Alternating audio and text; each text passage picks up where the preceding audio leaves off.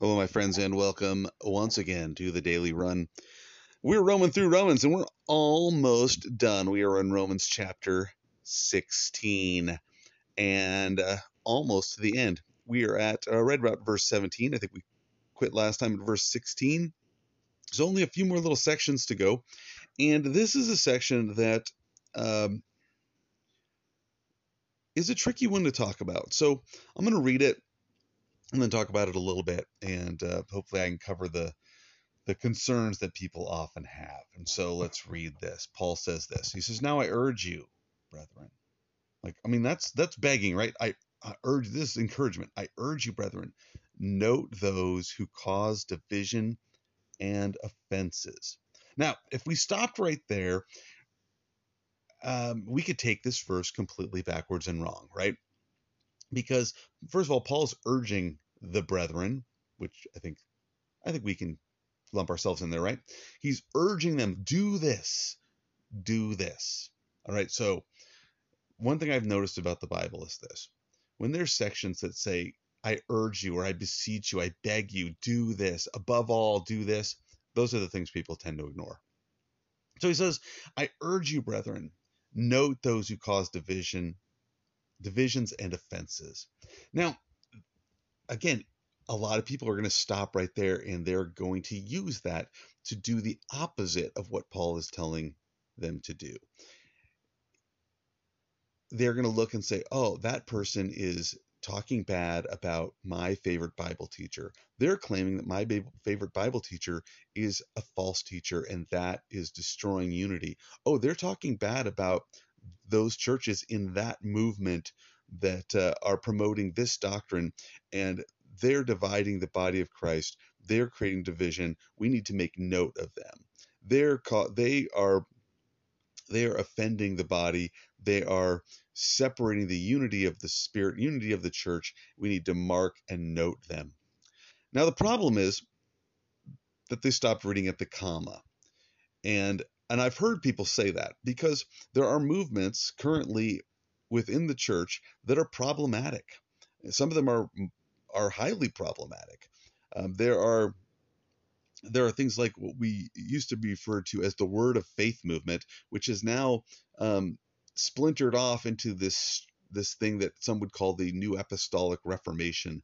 This idea that there are these new apostles bringing about these you know the seven mountain mandates that God has God is uh, the kingdom is going to take over the culture and usher in the kingdom age that that through the um, through the through the uh, faithfulness of Christians and their through their faith we're going to see um,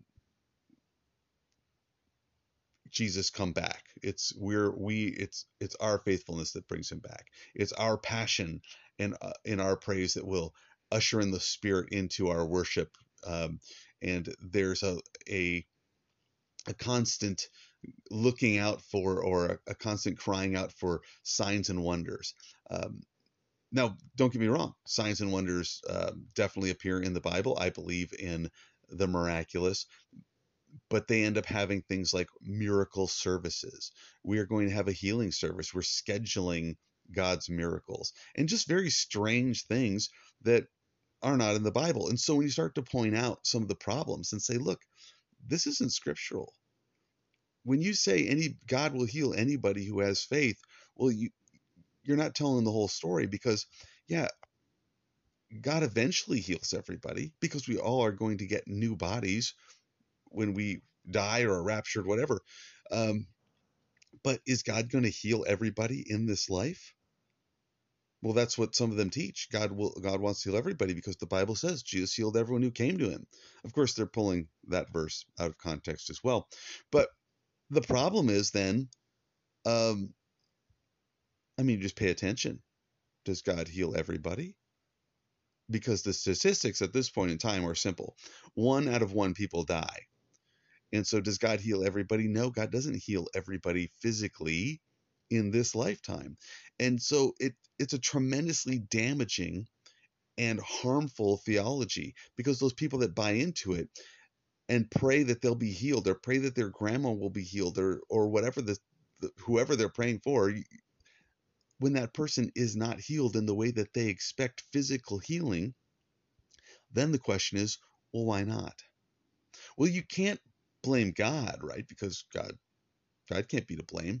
So then the next most logical place to go would be the teaching, right? Well, God's not the problem. The teaching must be the problem. And if the teaching's the problem, then the teacher taught you wrong. But the problem is people skip over that because the teacher will have to defend themselves when you go, well, how come I wasn't healed? Well, the teacher's not going to go, well, maybe my teaching's wrong. The teacher's going to say, no, the problem must be you. And now you have a sick, hurting person who's been blamed now for their illness. They're being blamed for not being healed because they don't have enough faith or they have hidden sin in their life. There's something that, about them, something they've done that's keeping God from working in their life, something that they're doing that's hindering the work of God because it can't be that the teacher was teaching something that was, well, bunk. But that's what the problem is. And it's destructive. And so here's the thing those people will say, when you point out, like, look, no, what you're teaching is false, they'll say, oh, no, you're causing divisions, you're creating offense. But here's the thing they're not reading past the comma. So let's read past the comma. He says, Now I urge you, brethren, note those who cause divisions and offenses contrary to the doctrine which you learned, and avoid them.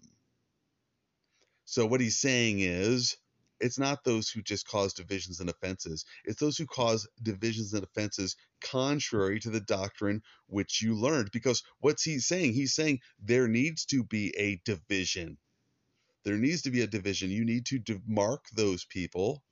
Oh, well, let's just read and see what he says. He says, For those who are such do not serve our Lord Jesus Christ, but their own belly, and by smooth words and flattering speech deceive the hearts of the simple.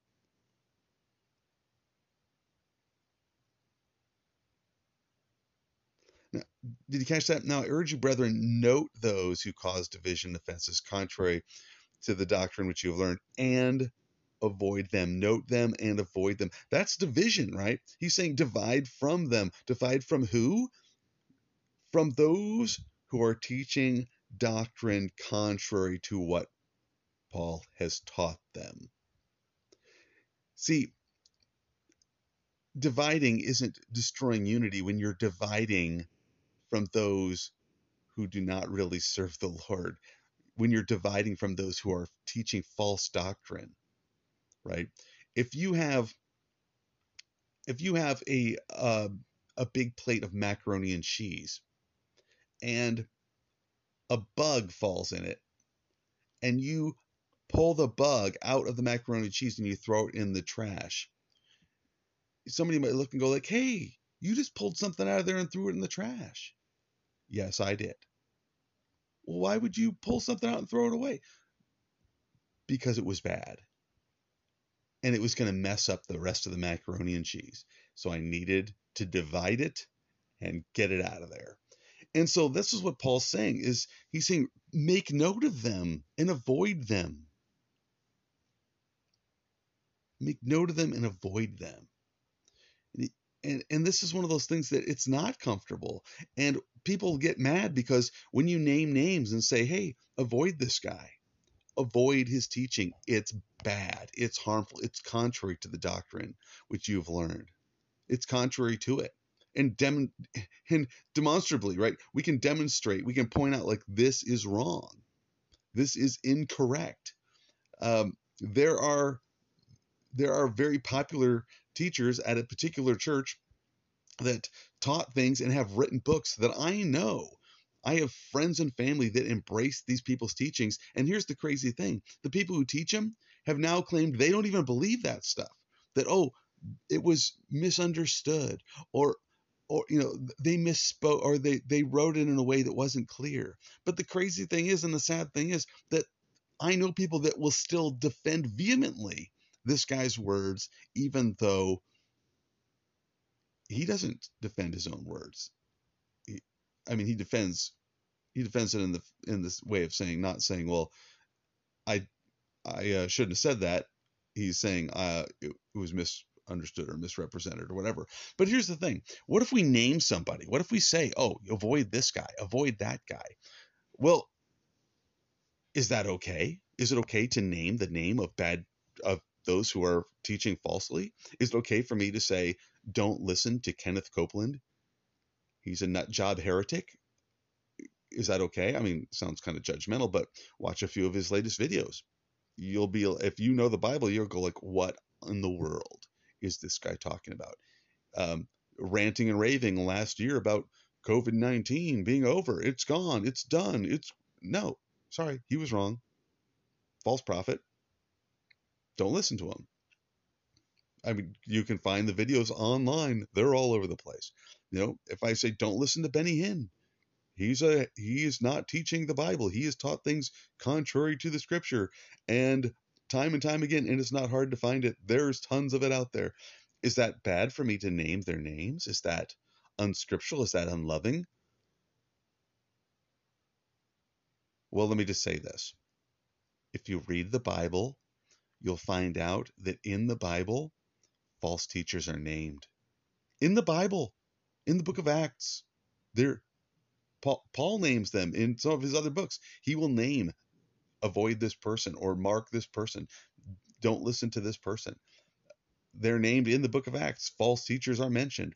We're warned in every single book of the New Testament to beware of false teachers.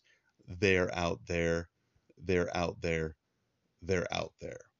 If you if you are not on the lookout, chances are you're going to be deceived. Be be aware. Mark and avoid. Mark and avoid. That's what Paul says. So that's what we ought to do. I wanted to do more than that this time, but hey, that's all we got. God bless you. Talk to you next time.